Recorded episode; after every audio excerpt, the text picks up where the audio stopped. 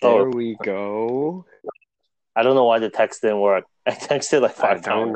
I don't know. It's okay. I just got into the Anchor app, and then it just popped up when I was about to try to send you an invite, and it said you've been invited to record with Sing. So yeah, I think I finally just sent it through the app, and I was like, it probably won't work.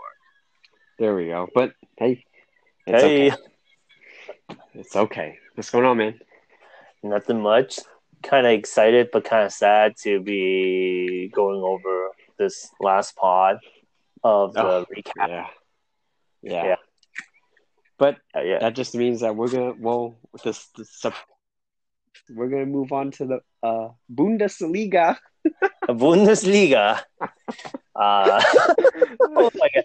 Do you know anything about the league? No.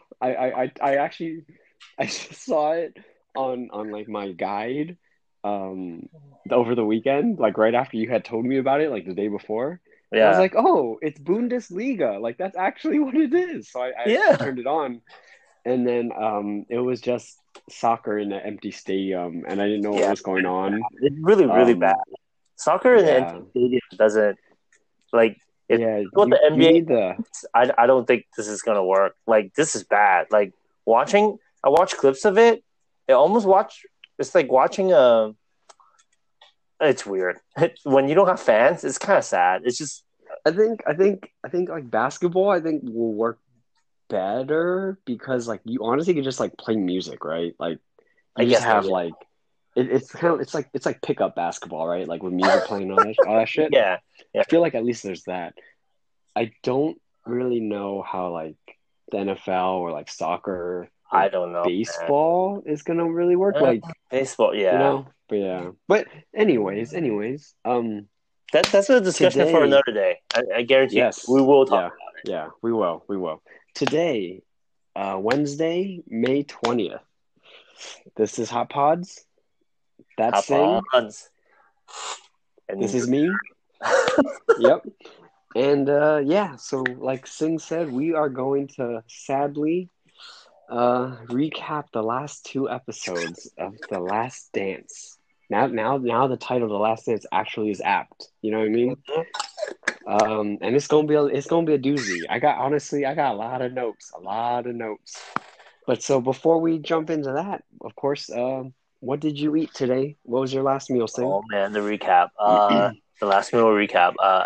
It's Wednesday, so it's always nice because I went to my parents. My mom made, for some reason, this recently, every Wednesday, she's been making chow mein. I got chow mein again. Nice. And it's like, she does this, I don't know how to describe it. It's like diced aged tofu, diced green bean, vegetable, like and ground pork medley that she does to, like, you could put on over rice, put on over noodles. Like, she did that, and she did, like, another like kind of stir fry with vegetables for you to put on the noodles. And I was like, "Ma, you cook. There's so much food."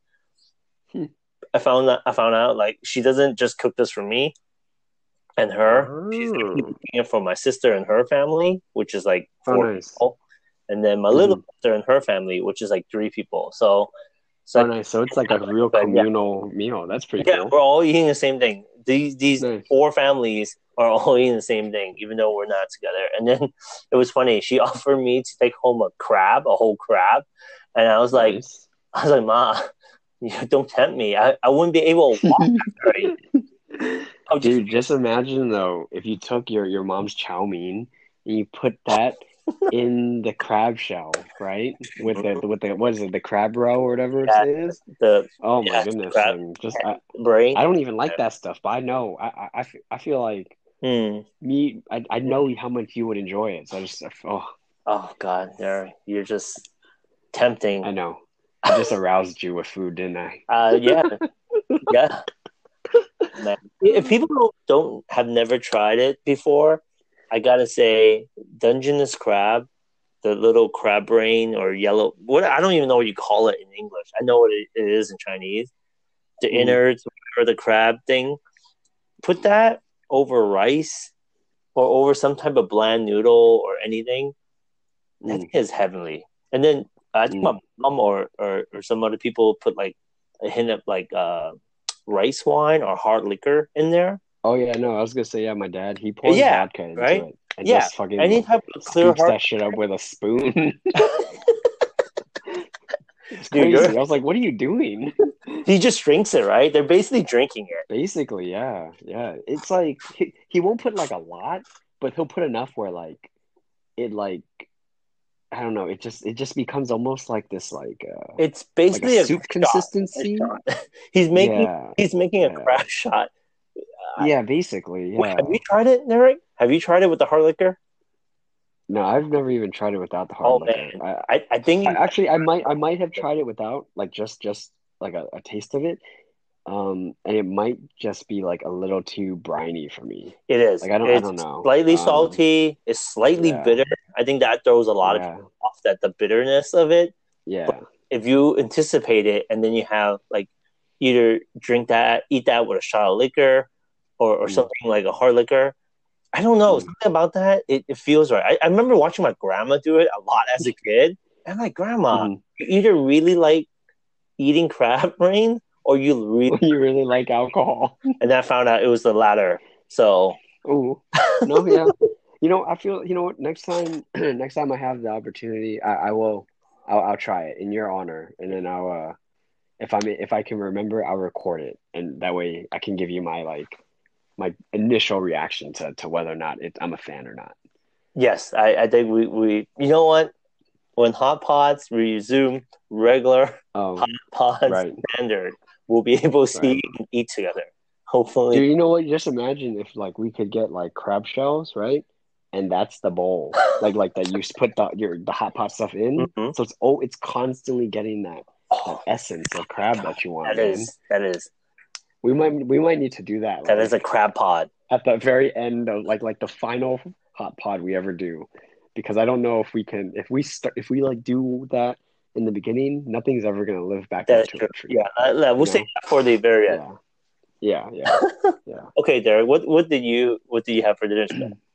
I hope you ate dinner. You did, right? Yeah. Mm-hmm. Yeah. So my like I said in the last pod, my dad is actually not working right now. He's off for I think another week or so. So I guess I don't know if he wanted fried chicken or if he just went like to the grocery store to buy groceries and just bought like fried chicken from I think it was like Safeway fried chicken. So we just had some fried chicken and they and we had some corn. It was like a pretty quick meal, so to speak. Yeah. But it was really good. It was really good. Specifically the corn. Do you have any left over? Of what? Chicken? Fried chicken, yeah. Yeah, I got like 2 pieces. Why? Dude, look up the rice cooker fried chicken. What do you mean rice cooker fried chicken? So did I tell you about this? I don't know if I told you about, but Susan had looked it up. Apparently in Japan or in Asia, when they get leftover fried chicken, and usually they get it as crispy as the previous day. So what they do, I think it's in Japan, they'll cook the rice and they'll put the fried chicken in the rice. And they'll, as it cook, it becomes super salty. Really? And then you get because it's pretty salty, most fried chicken. You get flavoring in your rice. And then they add some vegetables and like other stuff in there. And basically you make chicken and like, try it, because if you have leftover fried chicken, I think it is the best way to eat it. I might have to try that tomorrow, assuming that the last couple pieces don't get eaten before then. Probably will. Tell your dad to do it. Yeah. Yeah. Although I feel like if I told them to do that, they wouldn't appreciate the fact that I'm telling them to do it in the rice cooker. Rice cooker, it's a very important piece of equipment in this household. We've had the same rice cooker since as long as I can remember. That's a good rice cooker. Yeah, it is. So that was my meal. Nice. You know what? I'm so sorry, Sing. We're gonna have to take a quick pause. a rude motorcyclist just roared their engine right past my car parked outside, and I hear my car alarm going off right now. No, so you should go. Just go do it. That. I'll cut this portion. I'll cut this portion. Yeah, I'll be right back. Yeah, go ahead. Wait. Wait, I'm gonna hang up.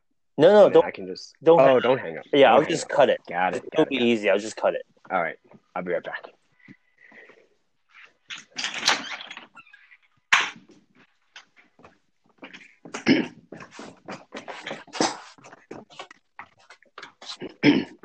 You know what? Can you hear me still? I can still hear you. You have your AirPods on?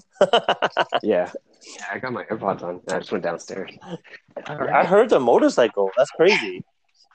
Yeah, it's annoying as fuck. You know what? Maybe we'll keep this part of the pod. This is it's real. It's unedited. It's raw. Yeah, that's true.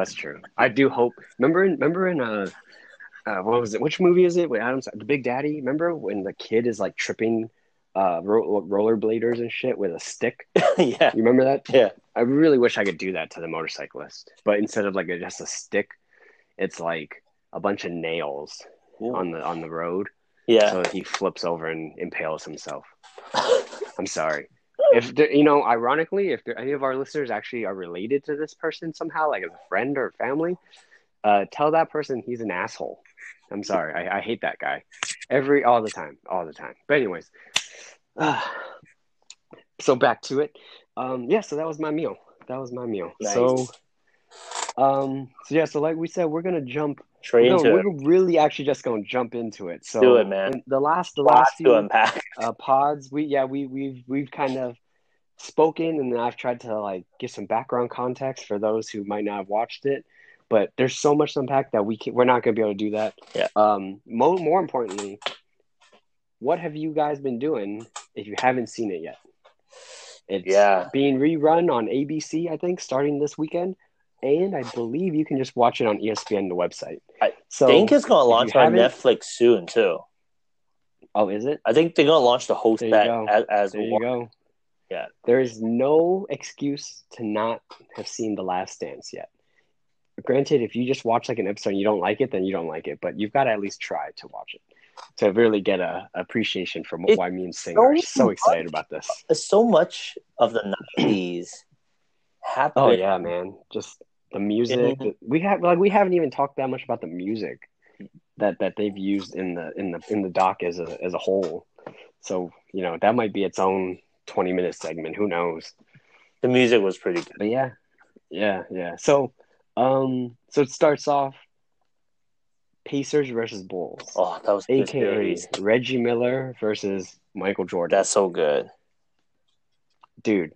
I mean, God, the Pacers. Or like those jerseys, when I see them, I'm like, oh yes. And then, I was telling. Remember how I was telling you, Sing, that the Pacers were like one of my favorite teams. Yeah. Like not in the moment because I didn't really watch in the moment, but like looking back, like the way that team was constructed just seemed hella cool.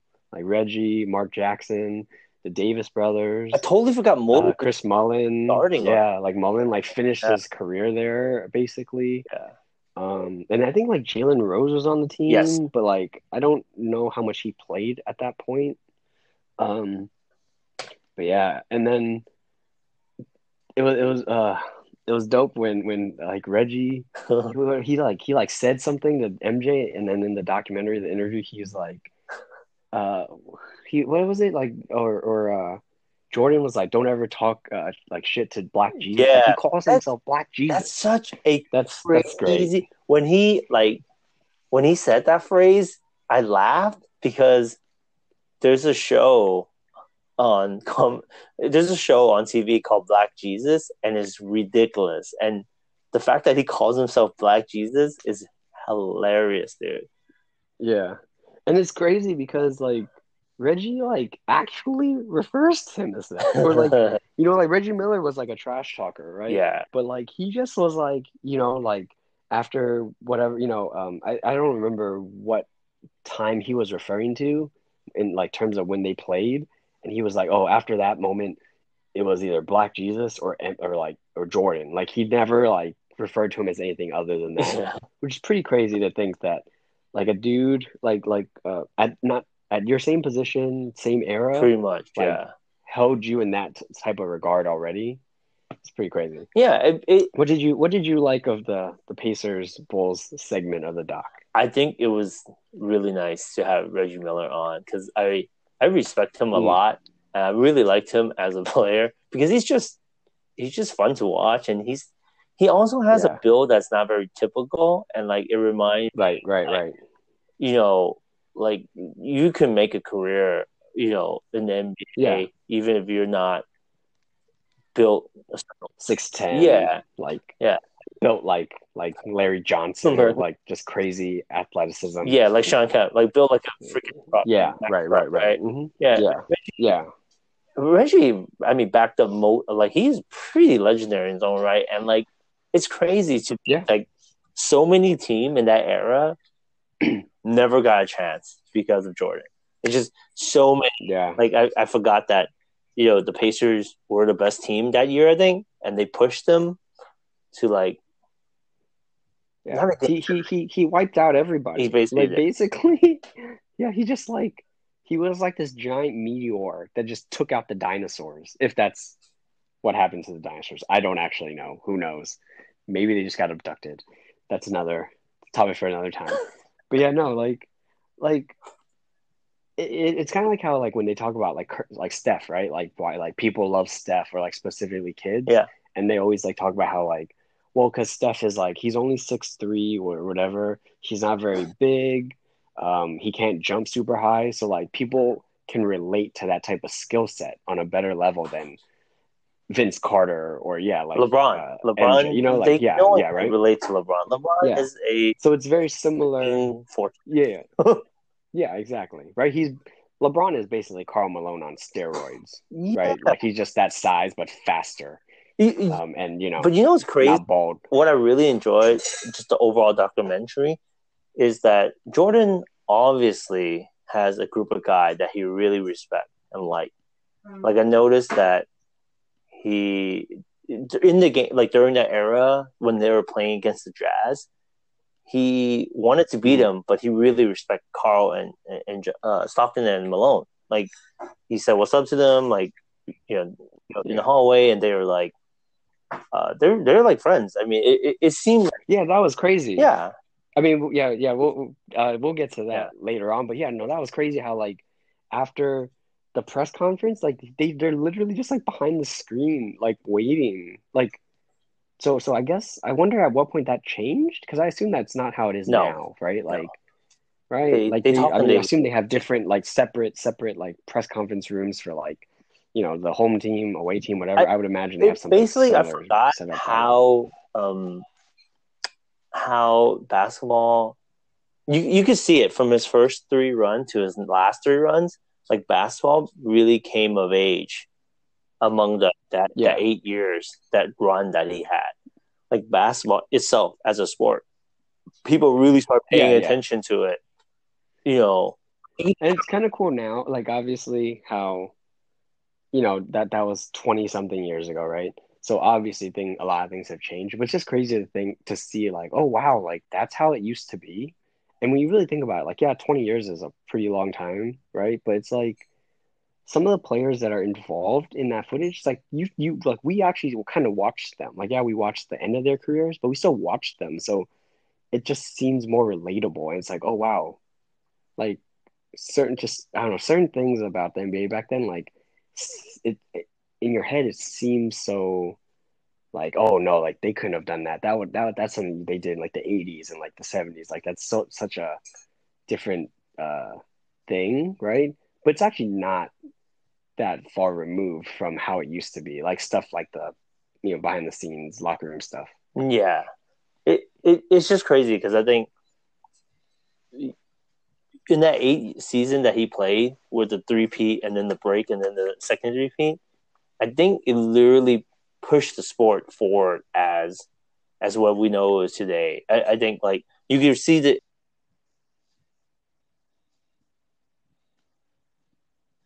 Hello? Uh-oh.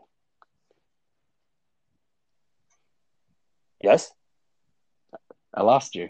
Were you saying something? Oh, yeah. That was weird. No.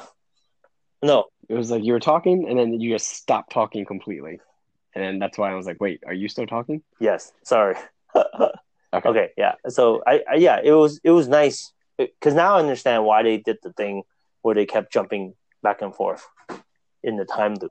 Yeah. When you that's what I was saying. Like, when you can watch it in its entirety, which essentially is what I did on Sunday, because it they started showing episode 1 at like 10 a.m. to like lead into the new ones right later on. So I just had it on, and like when you can actually sit down and watch it better, or like all in a row instead of just like two a week. For me, like I was like, oh, like I'm following the timeline much better, because like I'm not just remembering the key moments of each episode from the previous week. I'm actually like paying closer attention to the actual timeline itself. So yeah, man. Okay, so do you think Reggie's push off? Right? Oh yeah. Good no call, bad no call. I think for that era, it makes sense. Yeah, but that was like as blatant a push off as one can have, which is pretty funny. Yeah, I mean, I think for that era, it makes sense. I was just like, oh, yeah. We're gonna talk about like MJ's shot, right, against Russell, right? The shot, yeah. I thought that push off was really bad, and then they showed like a much slower replay where actually it's like, oh wow, so maybe he wasn't pushing him as far as it appears. He was live. Stumbling already. Yeah. But like the Reggie thing, straight up, like he just shoves him like high chest, neck area. Yeah. It's pretty. I mean, you wouldn't be able to get away with that now with the replay. Oh yeah, no. Change. Yeah, no. Or if you do get away with it, it's like, what the hell are these refs looking at? The refs would be able to leave the stadium because they will be replaying over. Yeah. Would you say that is like Reggie's most iconic moment, or are you more of like, oh, the whole Knicks thing is more iconic? I think the Knicks series is still more iconic. It went back and forth, and he really, he won that series, and he was really good in that. I mean, he was clutch. It's hard. I mean, I would agree with you that the Knicks thing is like more iconic, but like I never, every time I see that the Reggie shot against Jordan, I just instantly know, like I always recall like after, when he's celebrating, he's like jumping in a circle up and down, like hella excited, not really sure how to react. Like you can clearly tell, like he's kind of surprised, and it's like not. It's like one of those like, what do I do with my hands? Like he doesn't know what to do with his body. So that's like that. I think that celebration is more iconic to me than like when he's like playing the Knicks and like doing the choke sign and like talking all the shit to Spike. Yeah, I guess for me because that series with the Knicks, it just went on.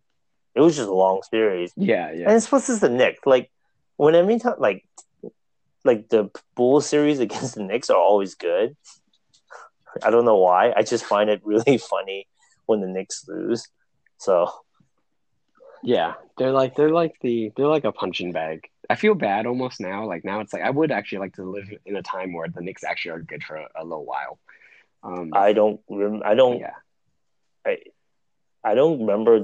They had one team that probably should have won a championship. Yeah, probably not. Probably the I was gonna call him John Stark. Is it John Stark? Yeah, it is. Yeah, John Stark.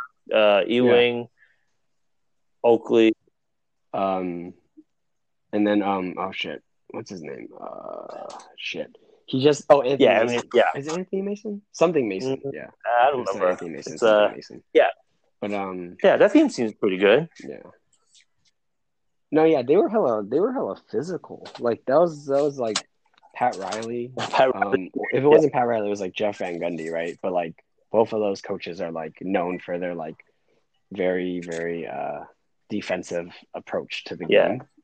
So yeah, I feel like if I like paid attention to basketball in the '90s on a much deeper level, I think I would have been a fan of the Knicks based on like the way they played. Yeah, I think you would have liked them a lot. I definitely was a bigger fan of both of us are a pretty big fan of Seattle. That was a fun team to watch. Oh, yes. Yeah. I think another team, surprisingly, I like a little bit of the Charlotte team.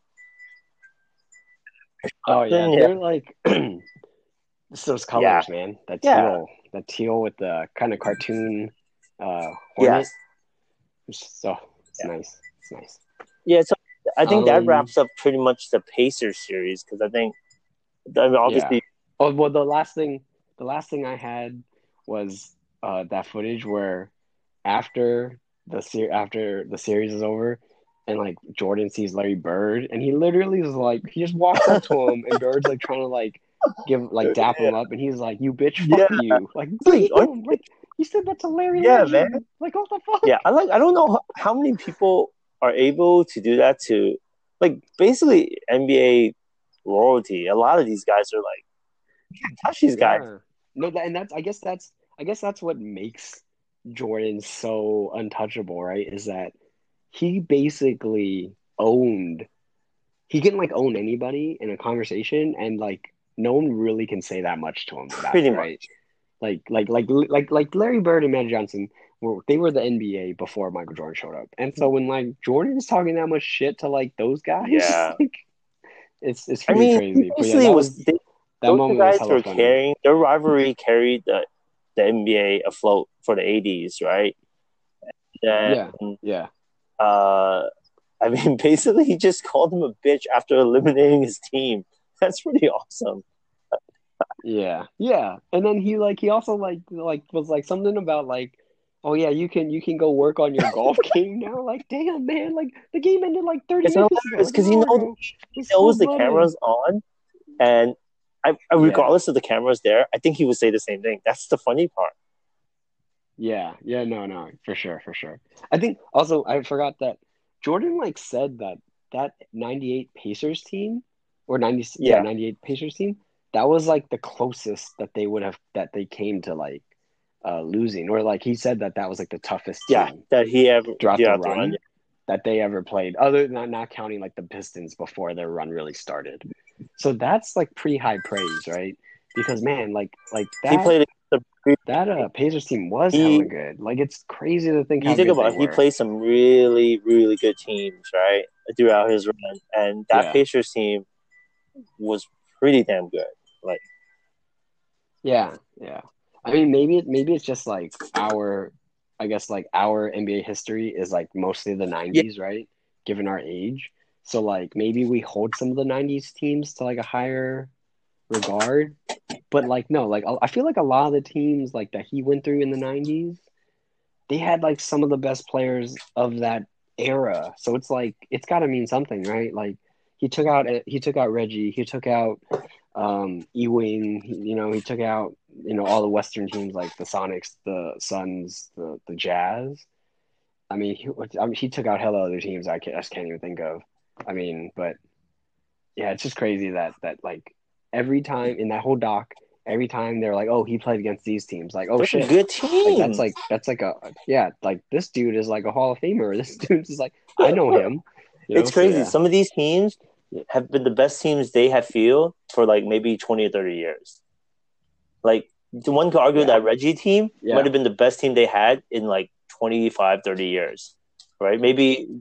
I would agree with that. I mean, the Pacers had like some other teams that had hella potential, right? Like the Ron Artest, Jermaine O'Neal, Steven Jackson teams.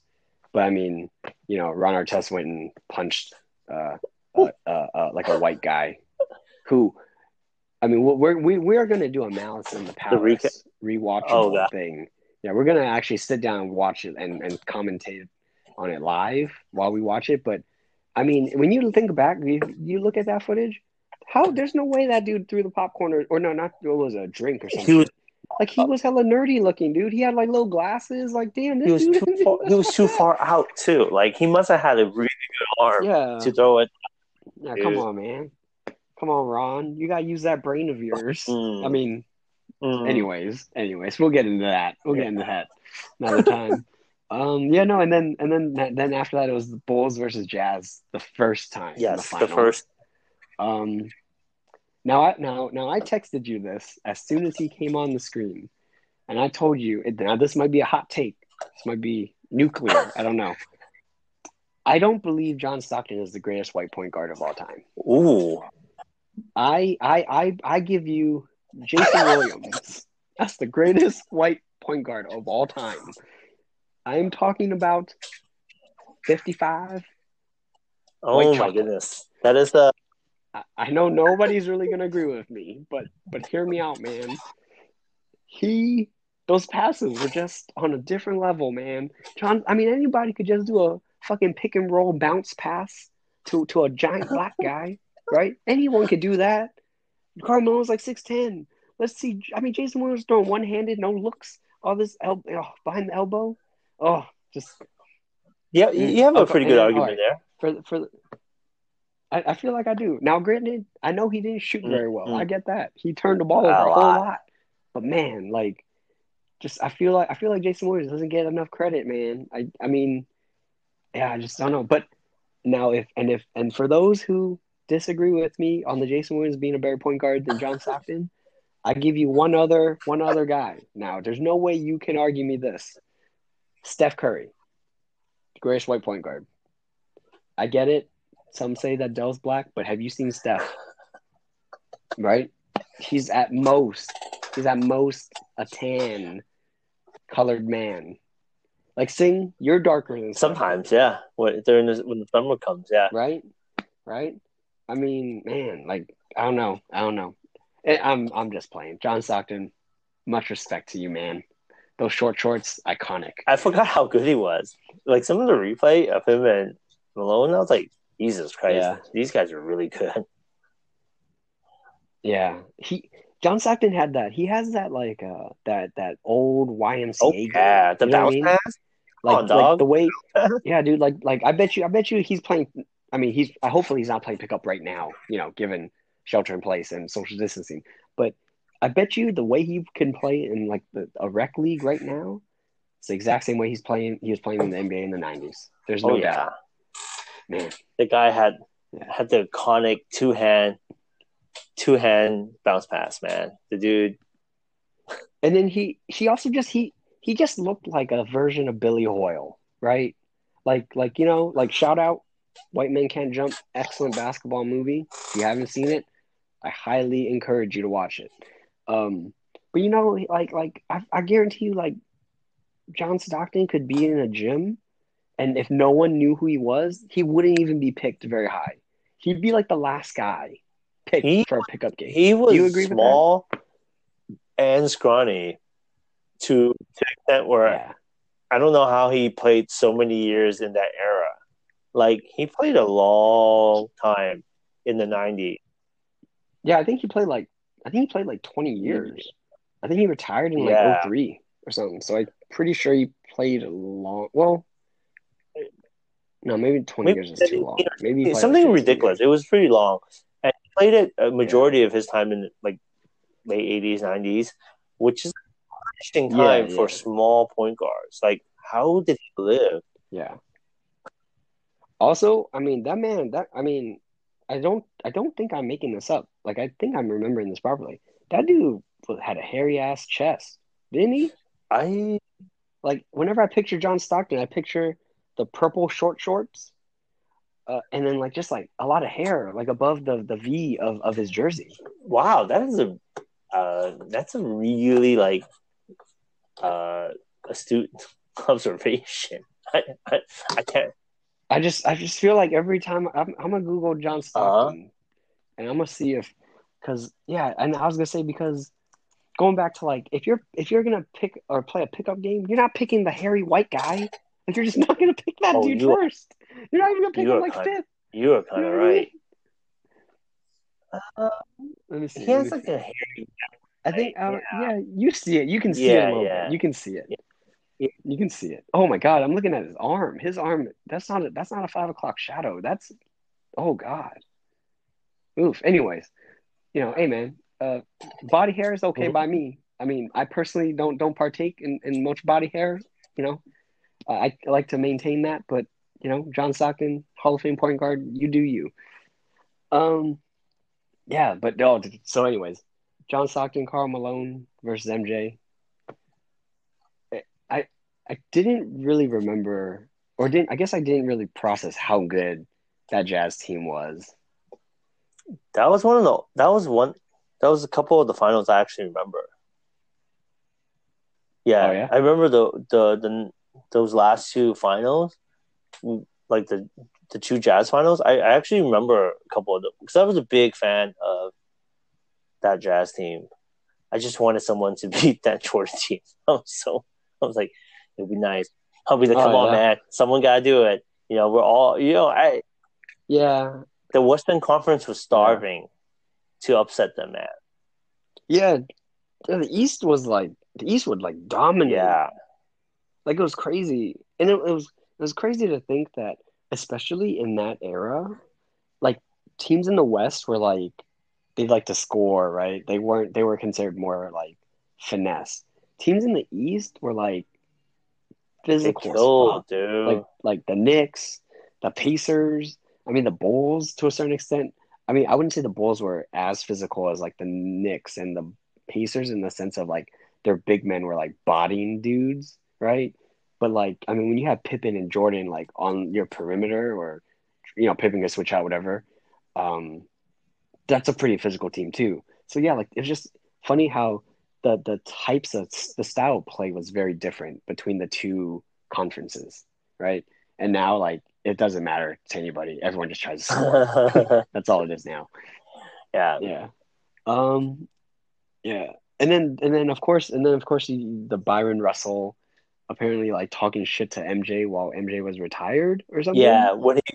Did you catch that part? They were recapping the story how he caught wind that Russell had said something when he was a rookie, when he went into the United Center. He like went to go like talk or like catch up with like Malone or something, and then he said something to MJ about like, oh, I could have guarded you. Something's very like, I'm pretty sure, you know, knowing about this documentary more, I'm like, did he really say it, or did Jordan just make up all these things in his brain? He's like, yeah, I'm gonna put that guy on my shit list. The next time I play him. No, that was a little funny though. It was that, yeah, he literally was like, after that moment, Russell was on my list. But then, like, have you seen the meme? Have you seen the meme where it's like someone writing a list, and it's like Michael Jordan's list, and it like lists like every fucking NBA player in the league. Like he just no, but I mean no, but I think John Stockton like confirmed it. Like John Stockton, like in the doc, he like said something about like, yeah, that was a bad idea by Russell to say that. Yeah. Just a complete rookie mistake. I think he asked Jordan like, why did you retire? Like, cause like I can guard you, or like, I know I can guard you, or you know I can guard you, or some shit. So he like implied that Jordan was scared of some rookie, and then he gets his comeuppance way later. Yeah, it's crazy that like I always thought like, and then the flu game, or now we find out the pizza game. You know where that pizza wasn't from though, right? Sing? Our sponsor Domino's. Exactly, it was not Domino's pizza. Yeah, right? He wouldn't be getting some stomach flu if he ate Domino. No, and he would have saved money, right? What was it, $5? He would. That's more money for Jordan to gamble. If only he knew. If only he knew, dude. Okay, so he definitely was sick. No one could dispute that, right? I mean, I think his thing is ordering a pizza in Salt Lake when everything is closed. It's probably a dangerous. I think it was like 1 or 2 a.m. pretty right? It was like dangerous proposition. Late. You know, who knows? Apparently the pizza owners came out and said that there was only two of them, and they were definitely wearing their pizza gear. Yeah. So I'm like, man, like how much of it is just like, you know, Jordan got sick, and he's like, yeah, these fuckers exaggerated to get me, you know. But he was sick. He was definitely sick. Yeah. So that was kind of. I just want to know, like. What could they have done to the pizza? to cause an immediate reaction, essentially, right? Or I guess it's the way I interpreted the story is he ate the pizza at say 2 a.m. and then he woke up at 4 or 5 a.m. and started just feeling like shit. So it's what did they do to the pizza? Right? The thing is, if you really got the stomach flu, then it could have been anything. But if you think he got poisoned, it could be there's some type of oil you could drip into food that make you very sick for, That was known. I think so. Yeah. Yeah. But why would the pizza place have that? They're like, yeah. Right. And then it's also if hypothetically, right, they just use tainted meat or old meat. It's why would a pizza joint just have old meat somewhere? Specifically to poison? Give we're saving it just in case someone call in the middle of the night and it happens to be right, yeah. But what's crazy? The fact that he did get sick is insane. Yeah. Yes. I mean, I can't imagine if someone sneezed on the pizza that would give him that type of sickness, you know? So, I mean, we'll never know. It'll forever be a mystery, but yeah, I was just damn, I wonder what they could have done to the pizza. Old cheese but again, it's why are y'all keeping old ass products or expired things here? So I really hope that pizza place shut down by now. No, or it's about to with the negative publicity. People, yeah. Although granted, it is in Utah, so they probably actually would be viewed as heroes. Yeah. Oh, those Mormons up in Utah, damn. Yeah, no. So, just the flu game. I mean. The only thing that I really remember or that I can recall is just the last or that image or video clip of MJ walking off the court as Pippen's kind of carrying him, but he's not really carrying him, but it's Jordan's half hugging him for I don't comfort because he's not actually helping him move, right? Yeah, no. I mean I'm pretty sure Jordan was tired, but I don't think he was loss of consciousness or something. Yeah, I mean the way that Jordan's hugging him, it's more if someone's cold and they just want to use your body as warmth, yeah. Right. That's essentially crazy? What it is.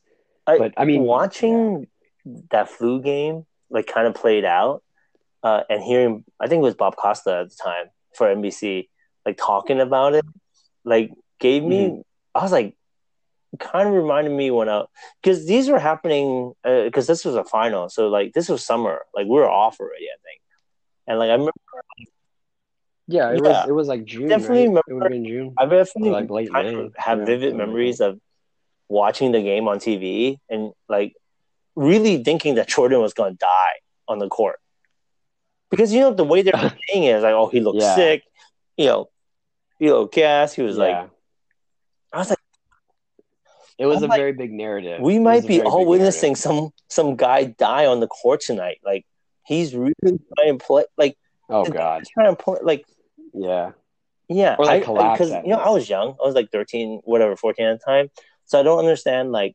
Never had stomach flu at that point. I'm oh, he's just not. Is he really that sick? But then Bob Costas is oh, he's really sick. Now experiencing the stomach flu twice in my life, I couldn't even walk. Yeah, I mean, I don't think I've ever had the stomach flu. Oh man, thankfully. But no, in the clips, just constantly just looking he was he. It's crazy how, I mean, for the most part, when he was on the court, he looked he just looks kind of fatigued. Right? Then you see him when the game's not happening, he's just on the bench. He looks like he's about to pass out. The sweat is pretty crazy. No, he was sweating beyond profusely. It's they were playing the game in a jungle or something. He was sweating so much. Yeah. I bet you Gatorade, their stock went after that game. Oh yeah. Right? I mean, oh my goodness! They're you could survive a stomach flu. Quadruple survive a stomach flu watching Gatorade, man. And it was what did they? Or I guess you couldn't see the color. I assume it was just the orange one because how many flavors did they even have back then?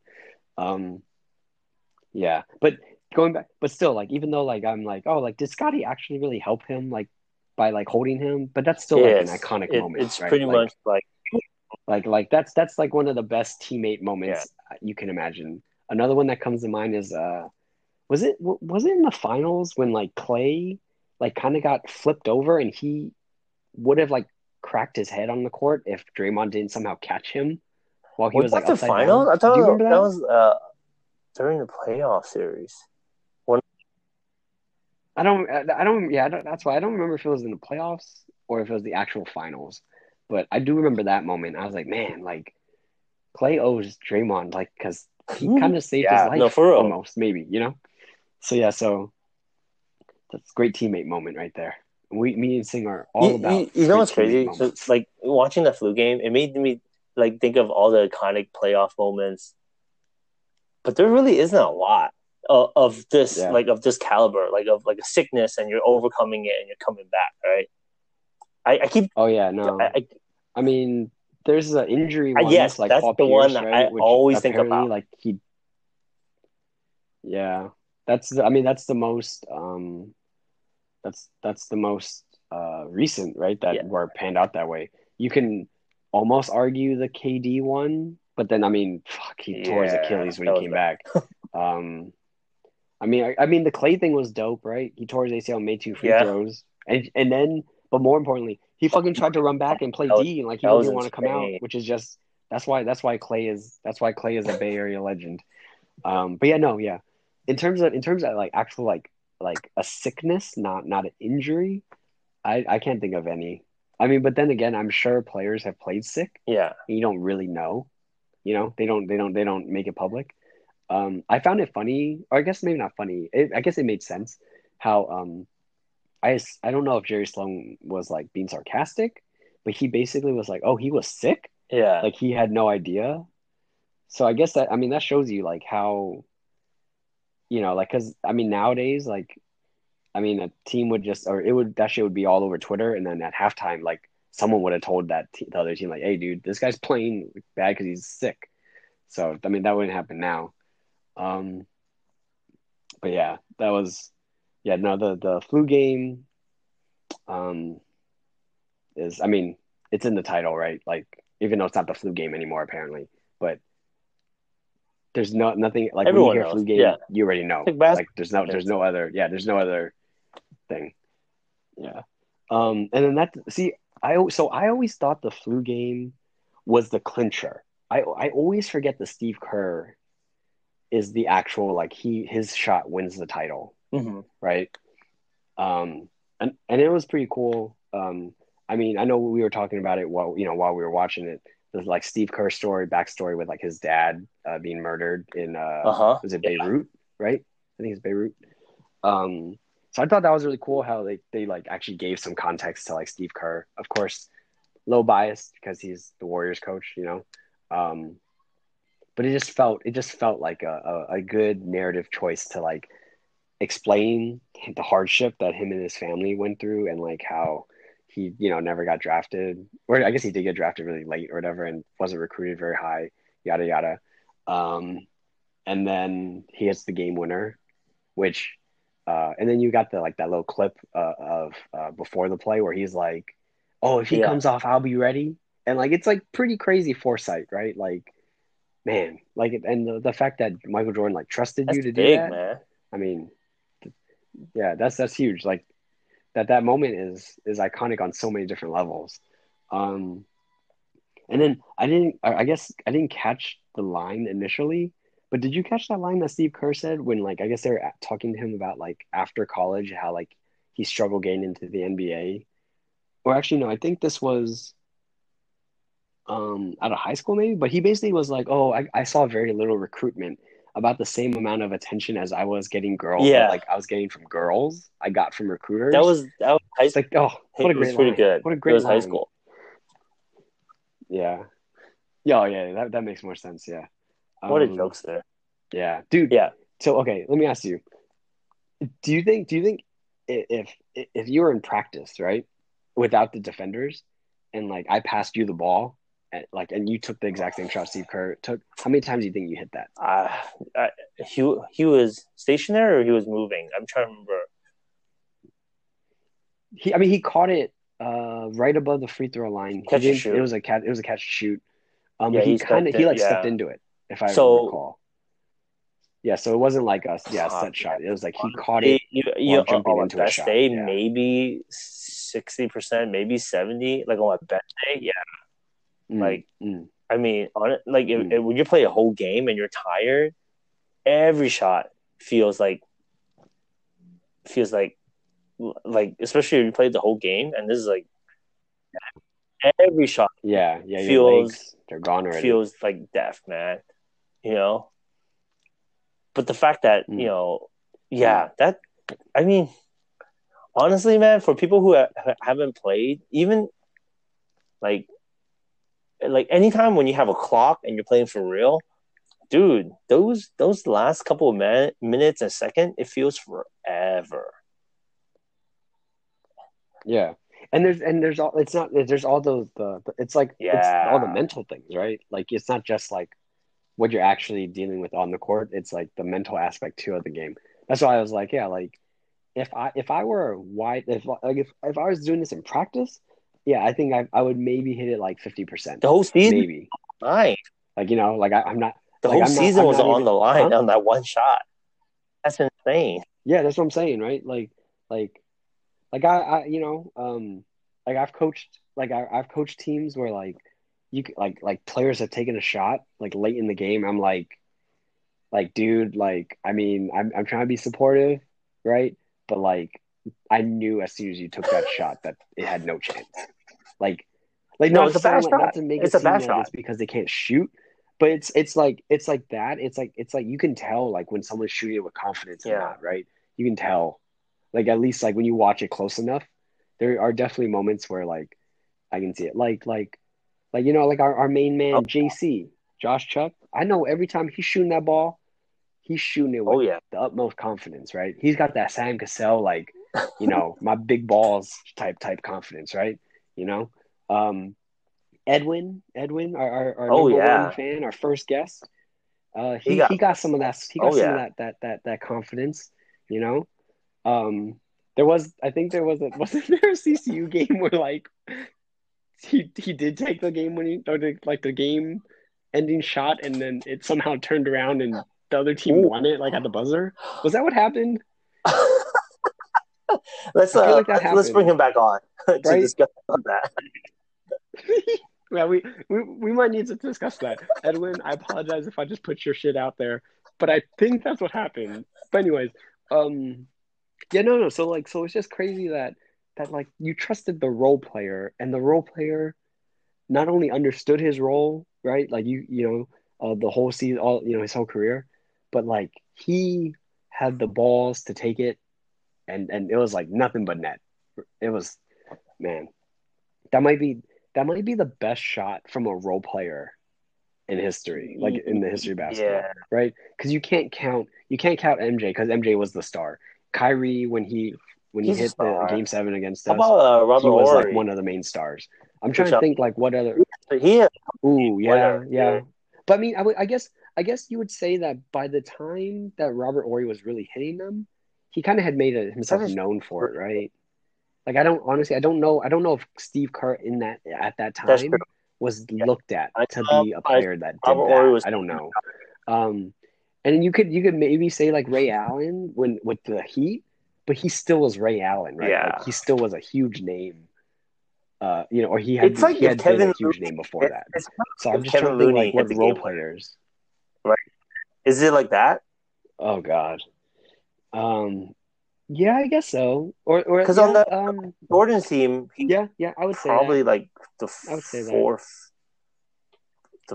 fourth person, right? The fourth option, right? Option. Well, I mean, so the options are MJ1, MJ2, MJ3, MJ4, Scotty maybe 5, MJ6. So I would say Kerr's like the 7th option, 8th maybe. I mean, you know what's crazy? Rodman in there. I watch all these games. They really didn't double team early. Like they don't any of the team, because they had to respect. Yeah, I mean, I can't say I saw enough of them to like really be able to tell like tendencies of that, like double teaming and stuff. But someone did say, I don't know if it was something I read or it was in the doc, but somebody did mention how like Jordan, I guess, noticed that the Jazz were a little like hesitant about when to double or who was supposed to double. So that's how he knew exactly, like, or they knew, or I don't know if it was discussed in the huddle, but somebody knew how to play it, and that's why it works so well. I guess we're jumping in time. You know, the shot, I didn't realize the shot actually happened coming from I think it was a missed shot, and they filled in, take a timeout, and Jordan was like, I'm taking it. No, it wasn't a missed shot. He stole the ball. You're talking about I wanted to talk about that sequence, but yeah. He made a layup because they were down 3. He made a layup, and then they threw the ball into Karl Malone, and then he was like posting and he thought that Jordan double team, and then Jordan came out on the backside, stole the ball. He just stayed and then swiped it. Yeah, mm-hmm. They didn't call a timeout, right? Is that what I remember? Yeah. No, they didn't call a timeout. Let's see. No. And then they just played it. Yeah, I mean, they talked about it. They kind of mentioned it. I think how they felt that. Obviously, if you call that up, then you give the defense a chance to talk, right? And like to double team, come up with some kind of strategy. Double team, right? So, and honestly, it's like, dude, it's like you have the greatest player, so like just let him go with it, right? You're down 1, but I mean, Jordan. It wasn't like Jordan took it as a buzzer beater. Like he understood also, like if he misses, they can rebound and foul, and there's still a couple seconds left. So like that's why IQ-wise it made complete sense. So that was the first final series, the Steve Kerr game winner, and then they just jumped to 98. How it's Bulls against Jazz rematch, all that, and then I didn't really realize that the Jazz won game 1. I didn't know that, right? But it's crazy how, to me, even in watching like them retell like the games and like which ones the Bulls won, which ones they lost. Every time the Bulls lost, it's like a complete surprise. It's like a shock that they somehow lost, which just speaks to like the dynasty in itself, right? Like the Jazz were at home, if I'm not mistaken, and they won. Which most times when you talk about like home court, all that, the home team normally wins game 1. Like that's, everyone kind of expects it. Jazz win game 1, and I was like, holy shit! Like I didn't even know the Jazz won game 1. And yet it didn't even like phase the Bulls, which is just speaking to their level of greatness. I think I always forget like there were some weird games in those series. Like was that the same series where they got like game 3 happened, where like they got blown by 40 points? Like the Jazz? Was that it? No, right? What? Yeah, the second run, right? Scored like 54 points. Yeah, so that was weird. Yeah, that was the second finals match. It's crazy. 54. Like some teams get that in like the first quarter, or like the majority of 54 points in one quarter. I was like, final scores are pretty low. Yeah, but those are pretty damn low numbers. Yeah. Yeah, like in the high 80s and stuff. And then even the blowouts, it was like 102 to like 86. It's like, oh wow, like 102, that's a lot back then. Like, I mean, that's how it was, right? That was with the hand checking and all the defensive things that they allowed. Jazz somehow scored 54 points only, which isn't ever a great sign of your actual chances of winning like a playoff series. That's just weird. In the finals, that never happens. I mean, unless you're Pistons versus Spurs in like 7 or whatever it was, that would, I think the game 7 in that series was like It was like a 70-something to 70-something game. That was like the end score. We do have to mention that fucking Dennis Rodman to go to skipped practice, and yeah, the best reason. What is the reason, Sing? Right? Didn't that's what he said? Oh, with yeah, with the NWO. Yeah, blow off some steam by going to wrestle. Go wrestle. Yeah, and like hit dudes with chairs. Blow off some steam. I'm like, oh, he went to Vegas. Oh no, he went literally to go wrestle, dog. That's crazy.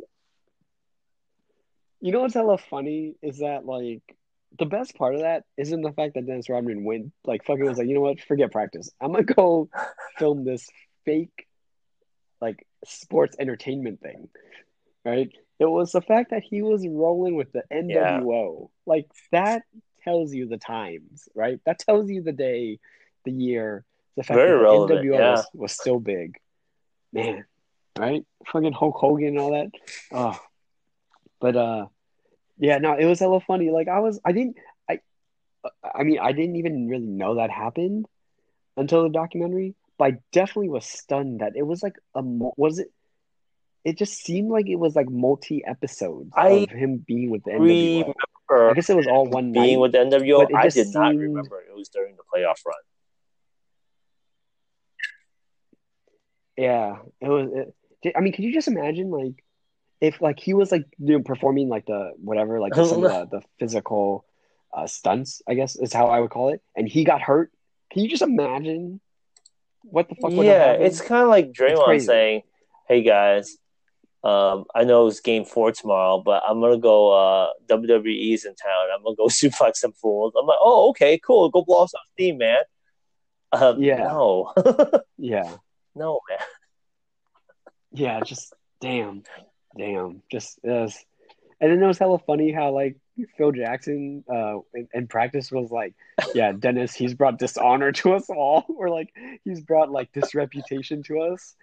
I was like, damn, he just straight up, like, I was surprised that in that, when that happened, Rodman didn't even have a reaction. Like, he just, like, accepted it, which I guess kind of makes sense. Like, because he was like, yeah, I mean, I'm just kind of quirky. I'm kind of a unique soul. So, you know, I'm not going to, like, be all offended that I did the, you know, that you called me out like that, which, I mean, he had every right to be called out, right? Like, I it's pretty baffling. It's pretty baffling that he did the WCW thing. Also, and the fact that WCW still was around. Yeah. It's not even fucking around anymore. It's a very 90s documentary. Yeah, it is. Yeah, it is. What else? Oh, and then, so this isn't related to the actual game. But did you catch the white and black loafers that MJ was wearing in like the locker room? There was like some footage. Dude, those loafers were clean. I was like, oh my goodness. He was wearing, I forgot, it was present time. He was wearing these special edition Jordan sneakers that had like, it was very clean. It was all white. It was a low cut. It wasn't even basketball sneaker. It was like regular sneakers. Had the Jordan old school wing logo and all these circles on it, right? And I was like, dude, those are so dope. Like, and those are only exclusively to him, I think, right? Like, no. Next day, I saw on Hypebeast that some like a Chinese star, this fool Edison Chan, I guess he's part of the Jordan brand. He got a pair. Derek. Oh yeah. Wait, Edison? Yeah, he's a global ambassador. I didn't even know. I think he's probably for Hong Kong. They said, "Oh, wow." They yeah, I mean, yeah. He saw it, and I think he tweeted about like how dope it was, and then like the fucking next day they sent him a pair, and I was just like, "The fuck, dude!" Damn. See, when you're popular and rich like that, man, you could get shit like that. Like if I was. If I was that like famous and like had that type of money and like sway and connections, I would have had Air Mags a long time ago.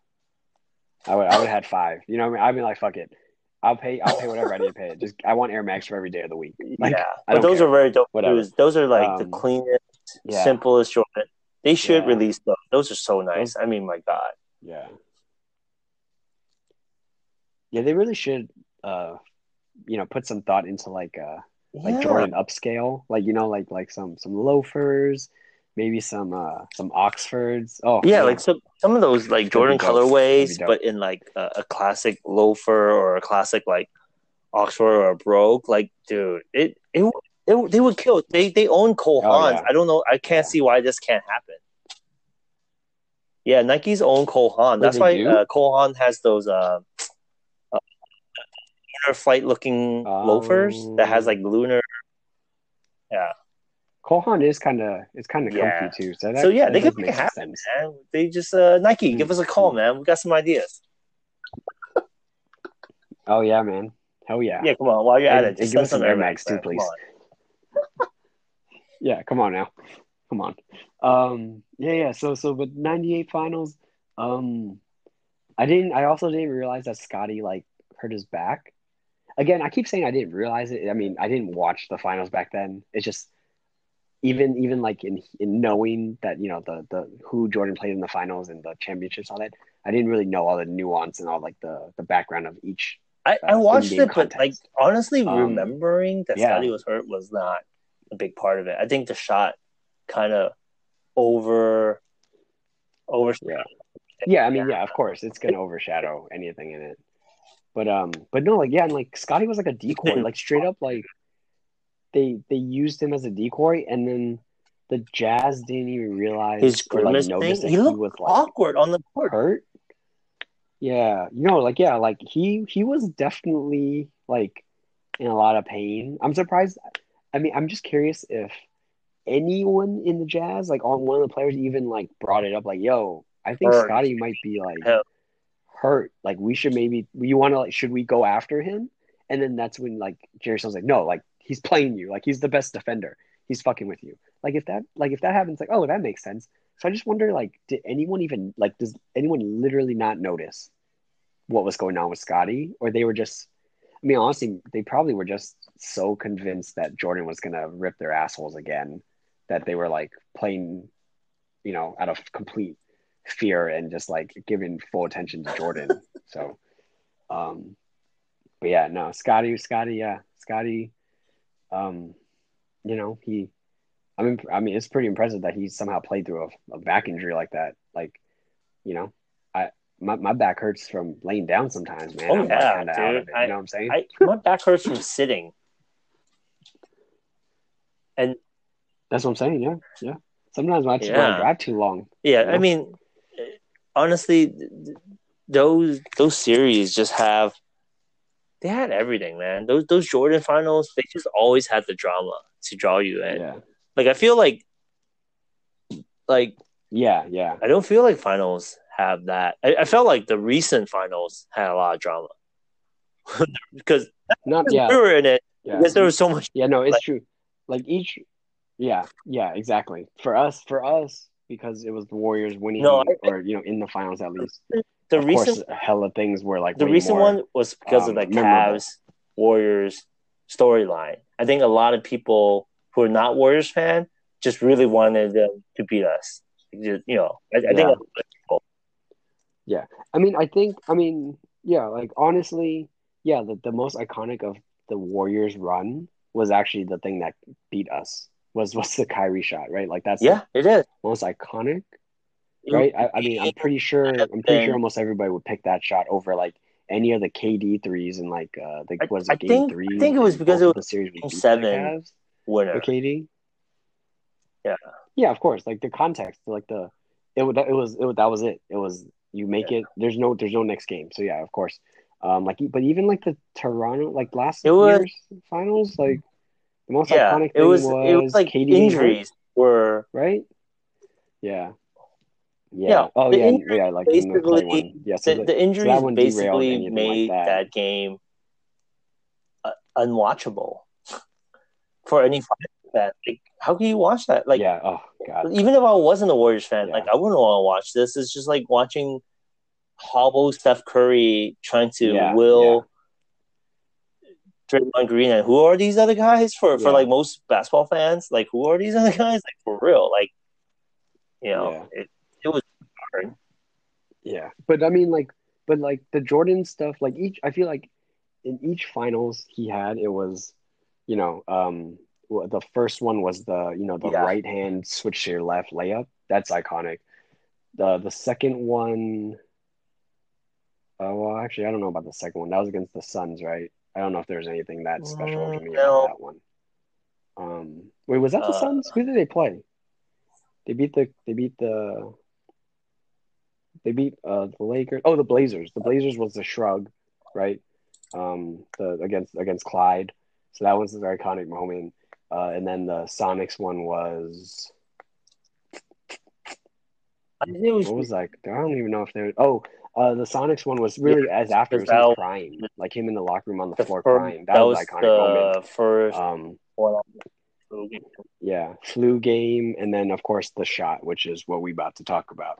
So yeah, so I mean, granted, maybe it's iconic just because it's Michael Jordan, so we're like speaking on it in a different way. But yeah, I agree with you that some of the more recent finals, there's not an iconic moment, right? Really, but of course, would you argue that the shot against the Jazz in '98, that's the most iconic of, at least of Jordan's, right? Like, literally, I think that was the most iconic shot of, like, title winner.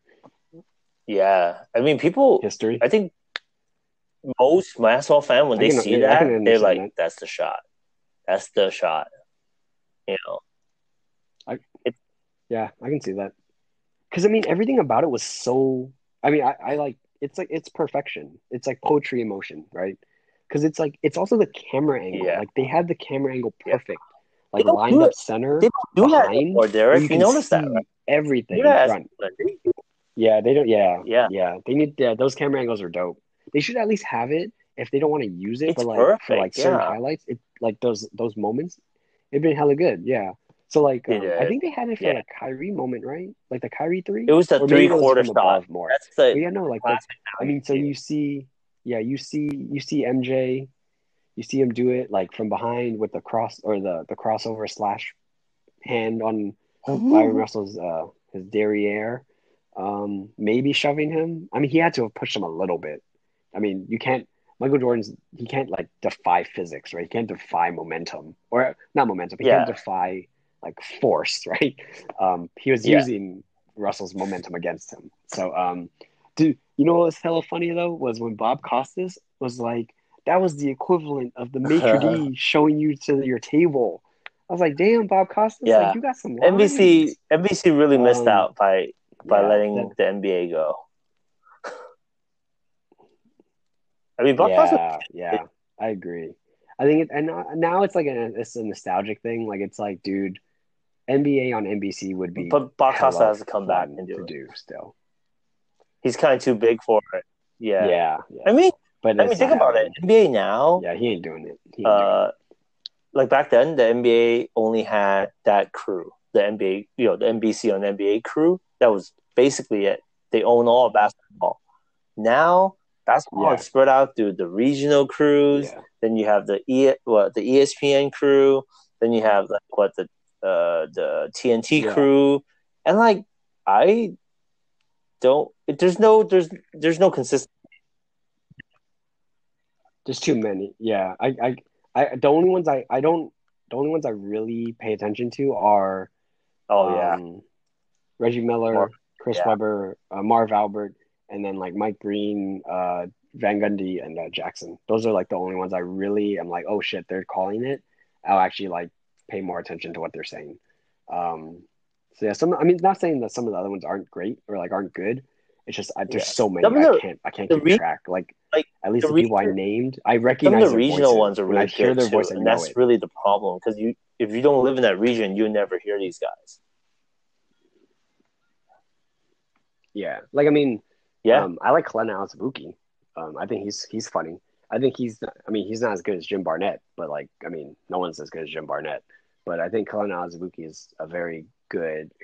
What he's shown this season since his first year, I appreciate him and like his kind of new style of like bringing, more current day vernacular to the broadcast. I like it. He's teaching me shit. And then so he hit Jordan hit the shot and all that. And then I thought it was tight how like Malone went onto the bus to congratulate Jordan and like the Bulls. Yeah, like, I thought that was hella classy. It's crazy how like these guys were like it's hard for me to imagine Michael Jordan with friends. That's really hard for me. Like, I know he has friends, but this guy's been so intense his whole life. Yeah. Like, apparently he does, you know, he actually has friends. Yeah. Like, these guys really like him, you know? Yeah. Yeah. And it's mind-blowing to me. Like I said, like a lot of the peers in the moment, you could see and like feel how much they already revered him, and basically knew in that moment he was the greatest. And it was like, dude, he's still playing. I don't see that. It's pretty crazy happening. Like, I mean, I don't even think, like, honestly, I don't think even LeBron gets that. Well, he's getting that now, but just because it's his 17th season. But I think it's I feel like he's getting it, but I think it's like he's getting it from the younger guys, right? Like, for the most part, like Malone and some of the guys that were like, they revered Jordan, they basically were his actual peers. Like, you know, like I don't really see or hear like I don't hear like Chris Paul like saying, "Oh yeah, man, LeBron the greatest." You know what I'm saying? Like, I don't see the guys that literally were with LeBron like coming into the league or like in the league with him. I don't feel that. It's harder. It's harder though, because like it's harder to dominate. Like, yeah, it's really hard to dominate a game now, like the way Jordan was dominating.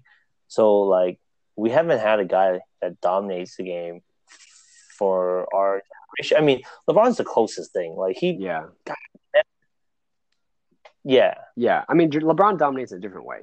I mean, he dominates like in other facets, but it's just, I mean, after watching this whole documentary and kind of like getting what I feel is at least a taste of what this whole thing was with Jordan, like, you know, while he was dominating, you can tell that it's a different type of domination.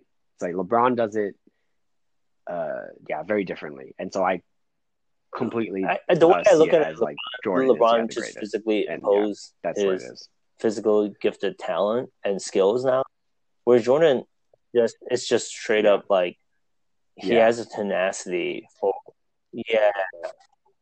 it's like a will. It's like it's like you could feel his will. It's I don't know how else to explain it or like describe it, but it's like so. Jordan, up until 98, whatever, greatest ever. And then after that, LeBron's like the greatest we have actually seen. You know what I'm saying? Like post Jordan, like I don't think there'll ever be a better player than LeBron. Not counting Jordan. I mean, you know, I guess you have to break the era now, right? It's BJ and AJ. Yeah. Like, it's before Jordan and after. It really has to be. It really has to be, right? Gotta get those BJ. Yeah, man. Yeah. No, it has to be, right? Like, we shouldn't even have these arguments anymore. We should just say, well, Black Jesus happened, so anything before Black Jesus, and then everything after Jesus. Jesus. Yeah, because then. Yeah, I like that. It's not before Jordan. It's Black Jesus because after Jesus. Yeah. Because when you really think about it, you cannot argue that era anymore. Like, he's become a myth. Now you could argue Kobe or LeBron or blah, blah, blah. It doesn't matter. Or, you know. Agreed. Yeah. Or like Tim Duncan, whatever Kobe, whatever, you know. Yeah. Whoever you want to throw into after Jordan. Yeah. Jordan, man. I think those are the two pros that we can talk about basketball. Yeah. Yeah. Do you think? Because Jordan said it in the doc, he thinks they could have got seven. Do you actually think he would have got seven? I think his body would have betrayed him. I don't either. Eventually, actually no, because he came back to play for the Wizard, and he actually did pretty good. Yeah, his Wizard run was better than I remember. But I think it was just more like it was just kind of funny. Like, it was more like, I think I looked it up. He averaged like 20 points a game during his Wizards run, which makes me kind of think. Put up numbers. It's just like I just don't know the last time I saw him dunk. Like, I don't know. Did he dunk once? I assume he dunked at least once or like a few times as a Wizard. I definitely don't remember it very often. Those Wizard days were weird, man. He was 3 years retired at that point. That's crazy, dude. How old was he? Oh my God, dude. Yeah. It's too bad. It's too bad they don't call him. Like, I get why, but I really like the Washington Bullets. Like, that name was cool, but I get why you can't. You definitely can't do that in America anymore. It's unacceptable. Idiots. Anyways, we're not going to get political here. I agree. I don't actually think they would have got seven. It would have been awesome to see them go for seven. But I think I much prefer going 6-0 than like 6-1. Or, you know, like not even getting to the finals and then retiring. Like, I just, plus, the myth and the aura is basically exactly because it also like it leaves you wanting more too, right? Because it is an interesting thought. Like, most people would say, like, yeah, they probably would have gotten to seven because I think it was like the lockout, right? The strike was right after that, so that was when it was a Spurs one. And they beat the Knicks, so it was like, and the Knicks were like the 8th seed, so like everyone's like, dude, the Knicks as an 8th seed made it to the finals and lost. Like, if Jordan definitely, they would have made. I just didn't think Pippen would come back. I just didn't think Pippen was going to come back because Pippen and Carlos at that point. Yeah, Pippen was like, "You got to trade." I think I just wonder. Like, I would imagine if like in this alternate universe, right? Yeah, Krause is gone. Like, Krause is fired or he resigns, whatever. Phil Jackson comes back for a year. Jordan's back for a year, and then they somehow do convince Pippen because Krause isn't there that maybe he's like, all right, like, let's do it because let's go for seven together, right? But it also, I mean, yeah, he did get paid a lot, right? It was that signing trade they talked about or mentioned. Yeah, so yeah, but so I really appreciate that 6-0 in the final, 6 finals MVPs. Yeah, like, that's case closed. I honestly still would pick LeBron to build a team around. Yeah. Remember this debate that we had years and years ago? I would pick LeBron to build a team around. I think I still would pick LeBron, but I understand completely and agree. And yeah, I acknowledge Jordan is the greatest without a doubt. So the last thing I just want, dude, I really need them to bring back the 90s warmups. Like, they just gotta fuck it. Like, just I don't know who those Nike's in charge of the uniforms now, right? Nike needs to just make 90s warm ups. Why did you get rid of it? I mean, the new ones are just not good. They're hella nice, dude. I mean, yeah, they're very streamlined, they're very sleek looking, but like, dude, there's something dope about like that kind of windbreaker baggy look. I mean, maybe it's just it's because a lot of it's just nostalgia, right, for me. But like I was looking at Mitchell Ness like after the doc, trying to see if I wanted to buy it. Don't do it. You're gonna buy it. You're gonna have it home, and you're like, so this isn't as cool as I remember. I mean, I got my Niners retro jacket that my dad gave me, so it's cool. At least I got that. You know what I'm saying? But yeah, any final thoughts on The Last Dance? Did you think did it live up to your expectations or your hype? The documentary that he deserves. A 10-part documentary for this one. Because his career is it's like I said again, it's a myth. It's just like you can't write a story better than this. Yeah. I can't imagine it ending any better. Unless, I guess you could argue the 7th championship, but it's like, if you win 7, then aren't you coming back for the 8th? Like, you're basically just going to come back until you don't win it, right? Which I feel like, perfection is better to me. It's interesting. Like, I understand because some people were like criticizing it. Like, this wasn't really about the 98 season. This was just a Michael Jordan doc. So I do understand that, but it's like, obviously you can't tell anything with the Bulls of that era without focusing mainly on Jordan, right? Because he's literally the biggest component, like without question. And then you would say Scottie is the second, and then Phil's the third, or you can argue Phil's the second, Scottie's the third. But yeah, you can't do this show without Jordan. So like, of course it's going to be focused on him. Right. So I'm not like upset that they focus so much on Jordan. I know like Horace Grant is, you know, but I mean, fuck, I don't know. At least Horace got a championship after without Jordan. He can, or yeah, you know, he can say that much. And those goggles still rock. Yeah, I'm cool with Horace. I'm cool with Horace still. Also, that name, like you gotta be a baller to be named Horace and actually be like a renowned player. Yeah, that's a hard name to live. So yeah, for real. I don't know. I forget what his brother's name is. But his brother was in the NBA too. Yeah. So no. See, I agree with you. I think it lived up to my expectations, or it honestly probably surpassed it. I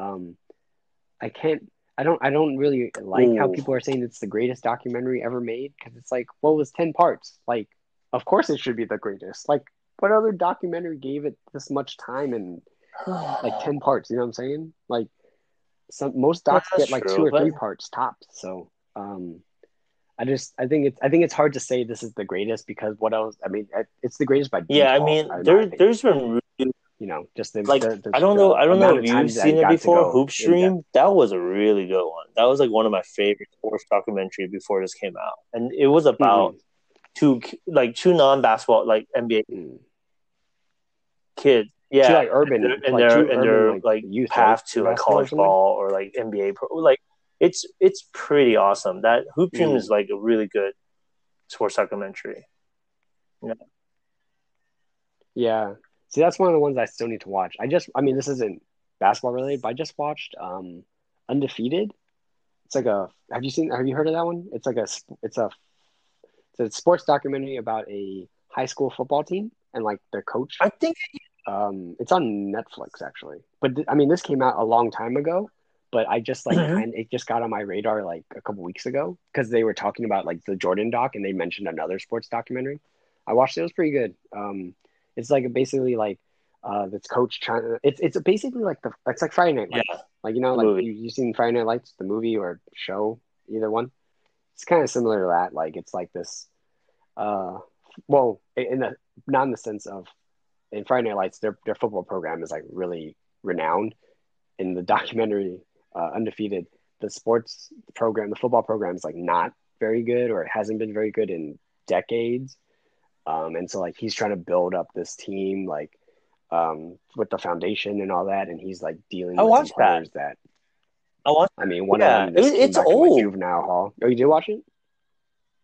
Yeah, it came out like I remember that. Or like 8 years ago. It came out a while ago now. Yeah, no, there's a lot of sports documentary, man. There's a lot of good ones. Yeah, that one was good. Yeah, there's a lot. So that was it, man. We basically went an hour and a half, like we talked about. We knew that this was gonna be our last chance to talk about The Last Dance. That's a rhyme for you. Just dropping flows, man. But yeah, so for those who somehow listened to all of that rambling about sports, for those who don't even care, me and Sing appreciate you. The next podcast we're gonna drop is gonna happen sometime this weekend. We promise we're gonna focus less on sports and, you know, focus more on the little things that make me and Sing tick. You know, I think we're gonna do a special Memorial Day edition where I think we're talking about me and Sing's ideal memorial for ourselves. So basically, we're gonna talk about what we expect our funerals to be like. Oh yeah, I've had a lot of discussion with Sing about this in the past. So we're gonna have a lot. So you know, it won't be an hour and a half. We're also going to look into what Memorial Day means. No, it won't be. The memorial itself won't be at that point, right? I hope. You know, just that's right. That's true. It depends who's throwing themselves on my coffin. Yeah. All right. Hopefully Sherman. If it's Sherman, I'm okay with it. All right. Good talk. All right, man.